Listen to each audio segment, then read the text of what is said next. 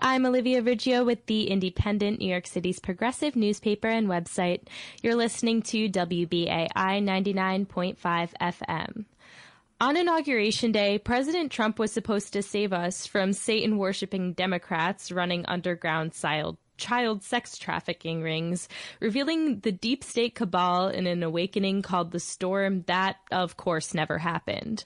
The QAnon conspiracy that began on the message board site 4chan in 2017 made claims that seemed too ridiculous to seep out from the fringe corners of the internet. Yet the FBI has cited the far right Trump supporting community as a terrorist threat, which the Capitol Hill insurrection reiterated. Before President Biden's inauguration, a Colorado man named Cleveland Meredith Jr. drove to D.C. with heavy weaponry in his car, threatening to shoot House Speaker Nancy Pelosi in the head on live TV. But Meredith is not alone. He's just one member of this group that has been growing in numbers and formidability over the past few years. QAnon is entering the mainstream and the House of Representatives. Representative Marjorie Taylor Greene of Georgia's 14th district subscribes to QAnon's beliefs. Indypendent reporter Nicholas Powers recently published an article about the group and its weaponization of anti Semitic imagery to push its conspiracies. Here, uh, he's here to talk with us today about what he called the monstrous sticky ball of the QAnon conspiracy. Thanks for joining us tonight, Nick. Hey, thank you so much for having me and, and for entertaining this sticky, gooey ball of conspiracy theory. so excited to talk about this sticky gooey ball. But uh, so like QAnon said, Donald Trump was supposed to save us um, from child predators who rule the media and government, gave us COVID through uh, 5G cell phone towers. How does a conspiracy like this gain enough traction to actually lead people to physically go attack the Capitol, drive to the inauguration with guns in their cars? We're at the point where a survey found that the majority of Republicans are saying it's true or mostly true. It reminds me the answer lies in this quote from Octavio Paz. He was uh, an incredibly um, powerful um, poet of Mexico, and he said the danger of literature is not in the content, but the passion of its readers. So it's mm. less the content of QAnon, which, you know, measured against other conspiracy theories, is kind of mundane and banal, but it's in the passion of the people who hear it who are thirsty for some explanation of the world that um, reorients them as the center protagonist of their lives. So if they're feeling like they're slipping down, you know, a, a glass wall and that they're descending into meaninglessness or that the world is changing too fast around them, you know, that they're bitter, that the media no longer reflects them and is now diverse and rainbow, and that they're becoming a minority in their own country then that anger seeks an outlet. And that anger is the emotional force that makes a rather kind of banal and not very interesting conspiracy theory um, into such a motivating force that people will lock and load, put a matrix style, you know, stash of weapons in their car and drive across the country to right this great wrong. And I think that's at the core of it. It's a story in which you get to be the hero you get to be, you know, player number one and, you know, your, you know, gun simulator, one, you know, one person, you know, gunplay. And, um, and they show up. And to be honest, I'm, I'm actually familiar with this type of thinking. Um, when I was, uh, it was in the 90s, I was in Hartford, Hartford, Connecticut, and there was uh, a Nation of Islam mosque. And I remember going there a lot. I, I never joined the Nation of Islam because I couldn't deal with the bow ties. Like I had some fashion self respect and I mm-hmm. wasn't into actually bean pies because uh, they tasted horrible. But I would hang around, and when I was hanging around, there was a lot of conspiracy theory. I mean, some of it typical stupid anti-Semitic st- conspiracy theory, but other, others as well. You know, the Bilderberg Group, the Illuminati, you know, et cetera, et cetera. And I remember feeling compelled by it. And again, what drove me to even let, like, give it an ear was I wanted a community. I wanted to be around these other men of color. I wanted to feel powerful and, and belonged and loved. And I was willing to put my skeptical brain in the refrigerator so that I could be part of the team. But it always just crossed the line for me. And then, you know, eventually I, re- I just felt that my self respect and then also like, you know, my actual Jewish friends, I couldn't betray the people in my life or my own self-respect to believe this, you know, these conspiracy theories. So I was lucky that at that young age, I had real loving relationships and I had inherited a sense of skepticism from my parent, my mom, that made sure I didn't get too deep into that world. And I saw the folly and the dead end and I pulled back. But I also lost a lot of friends because I could see them going further and further into that world um, because they were mm-hmm. wounded and they and they needed a sense of self righteousness to almost like a crutch, but instead of the crutch underneath your armpit, it's a crutch for your brain, and so they needed mm-hmm. that because they were you know they were walking around hurt. So I get it. I understand why people need conspiracy theories, but in the end, they get hurt, and then the people who they target wind up getting hurt. Right. And we've been talking about, as we've been discussing QAnon over the past week um, to prepare for our segment today, um, we've been talking about confirmation bias and how people are just, you know, a lot of times just going to believe the the information that they agree with, and um, and you know when someone is presented with facts that go counter to what they want to believe or what they do believe, um, they kind of just shut down. And um, and and I think that that's been kind of apparent since since 2017 when QAnon first began. I mean, the first QAnon post was about um, I believe Q said that Hillary was going to be arrested in 2017. And that obviously never happened, but people instead were saying, oh, the problem is with us. We must have misinterpreted that, um, that prediction. It can't be Q. Um, so do you think the, I mean, clearly nothing, the storm did not happen on inauguration day. A lot of people were discouraged. A lot of people felt bamboozled by QAnon, but some people are still subscribing to it. So, do you think the embarrassment of its failed prediction um, cause a lot of these followers to be more cautious in the future, or do you think um, we're going to see that confirmation bias where people are just going to make excuses and continue believing what they want to believe? I think the answer to that is in the image that is in QAnon itself, the storm. I think this storm obviously turned out to be a, a mirage, an illusion, didn't happen. But the overall weather pattern always creates another storm. So is there going to be some kind of apocalyptic storm where, you know, the guards come in and flesh out the satanic pedophiles? Um, no, because the satanic pedophiles don't exist.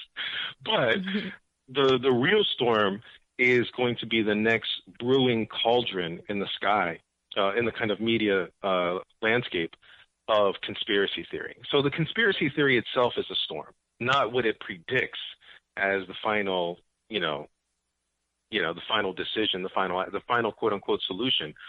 It's it's the conspiracy theory, and it's driven by the weather patterns of uh, media uh, silos, um, social displacement, anxiety, uh, definitely economic inequality, um, intellectual laziness that is coupled with an incredible amount of American exceptionalism and racial, gender, and class entitlement. And then on top of that, an intense fetishization of guns and violence that is just dripping through almost every sitcom, every movie, every song, you know, it's just constantly dripping to our brains that the way that you settle questions is with violence and particularly guns. So you add all those factors up and that causes the weather pattern that creates a storm of conspiracy theory. So we saw this storm hit a kind of climax and, and dissipate a little bit. Some people are walking away blinking kind of stumbling out, you know, and then other people are going to ride this out until they get to the next storm. Because conspiracy theory is less about the actual target of the conspiracy than a, than a way of thinking. And the way of thinking mm-hmm. can replace villains with another villain. It can, but it, but it all revolves around you as the hero of the story, who's going to right or wrong. And so as long as you stay in the center and your community stays in the center, the villains can have another face. You know, they could be reptiles, alien reptile mm-hmm. lizards hiding under a human mask. You know, they could be the, the construction workers putting up 5G. Uh, you know, maybe ne- the next day it's going to be Hollywood executives or maybe, you know, clowns or delivery mm-hmm. people are going to be secretly poisoning our food. I mean, I don't know. Like you take a back, the villains are going to change. Right. But the the, and, the storm is the next storm is coming. And in there, you did mention the the phrase final solution. And that leads me to my next question. Let's talk about the anti Semitic imagery and ideolo- ideologies that QAnon is using. There is the literal fact that there were insurrectionists at the Capitol wearing pro Holocaust saying sweatshirts, but there's mm-hmm. also mm-hmm. anti-Semitic propaganda more generally, and like I guess the storyline. So they're scapegoating this elite cabal, um, controlling the government and media, killing children. Um, these were things that Hitler said about Jews during the Holocaust. So why are these anti-Semitic propagandistic tactics so effective and so dangerous? Uh, one is a good argument uh, that came. Scott, the brother who wrote this book. He called Hitler's Hitler's willing executioners. And his basic theory was that um, that the Nazis weren't these kind of like psychopathic, you know, um, psychopaths. That they were actually kind of they came out of the soil of German culture, which was tr- deeply, deeply drenched in anti-Semitism. So you know, this wasn't you know just simply like a, a one political party that, that went off the range. And so in that way, I, I think that um, our culture is implicitly drenched with anti-Semitism and then really all forms of racism. And so it's not surprising that these motifs then reappear in the conspiracy theories because they're kind of coming, they're, they're being drawn organically from the soil of bigotry. And so the flowers of evil that are being plucked, you know, um, by the conspiracy theories, you know, it's just, it's very easy for them to, to reach. And you're right, like the, some of the basic elements are there. They control the media, you know, who they are, right? So before it was the elders of Zion or the elders of the, pro- the protocols of the elders of Zion, and that was like the 19th century uh, forged uh, track that a lot of the anti-Semites then drew their inspiration from. And in it, uh, Jews control the media. They were egging on workers' division, and then not in the protocols of the elders of Zion, but a separate anti-Semitic image was the drinking of children's blood or using their blood for, uh, uh, I think it was Passover, unleavened bread mm-hmm. for Passover. And again, you know, you look at QAnon, you know, the, the satanic pedophiles, they control the media. They're egging on uh, cultural division with Black Lives Matters. Uh, they drink children's blood. They're literally, you know, stirring a big ladle in a pot filled with little baby bits and pieces and they're pouring little mm. baby ears and toes into someone's soup bowl. I mean, so what happens is, is that even if they're not explicitly targeting Jews, they're using the same motifs. And and it's what the shared element is, the narrative element, the, the, the bridges, is it's an eliminationist narrative. It's saying that those others are so evil that they actually kill babies. So they themselves must be killed. And that's the thing that people are consistently missing is that this is really a call for justifying murder and for making murder um, an actual moral good. And so one of the things I did, uh, there was a class I was teaching on on uh, the literature of class consciousness, and so we looked at excerpts of Mein Kampf, and that's exactly what the Nazi ideology tries to do, is that it tries to make the murder of innocent people into a moral good by saying that these mm-hmm. people mm-hmm. are in, infesting Europe, or in the case of black people, that they're not human, that they're more monkeys than men and women. So, you know, they're animals or that they're a secret cabal, but they're not human. They're not human. And so if you kill someone who's not human, you're pruning the tree of life of its dead branches so that the true master race can continue flourishing up until the stars. So mm-hmm. it's an eliminationist narrative. And that's why we have uh, Marjorie, the representative Marjorie uh, Greene, you know, basically caught on tape. And, and what's, what people should pay attention to is the pride that one takes in talking of the murder of other people. The joy, the right. intoxicating rage. I love killing I love killing Democrats. I love killing them. Mm-hmm. You know, they should die. We need to take them out.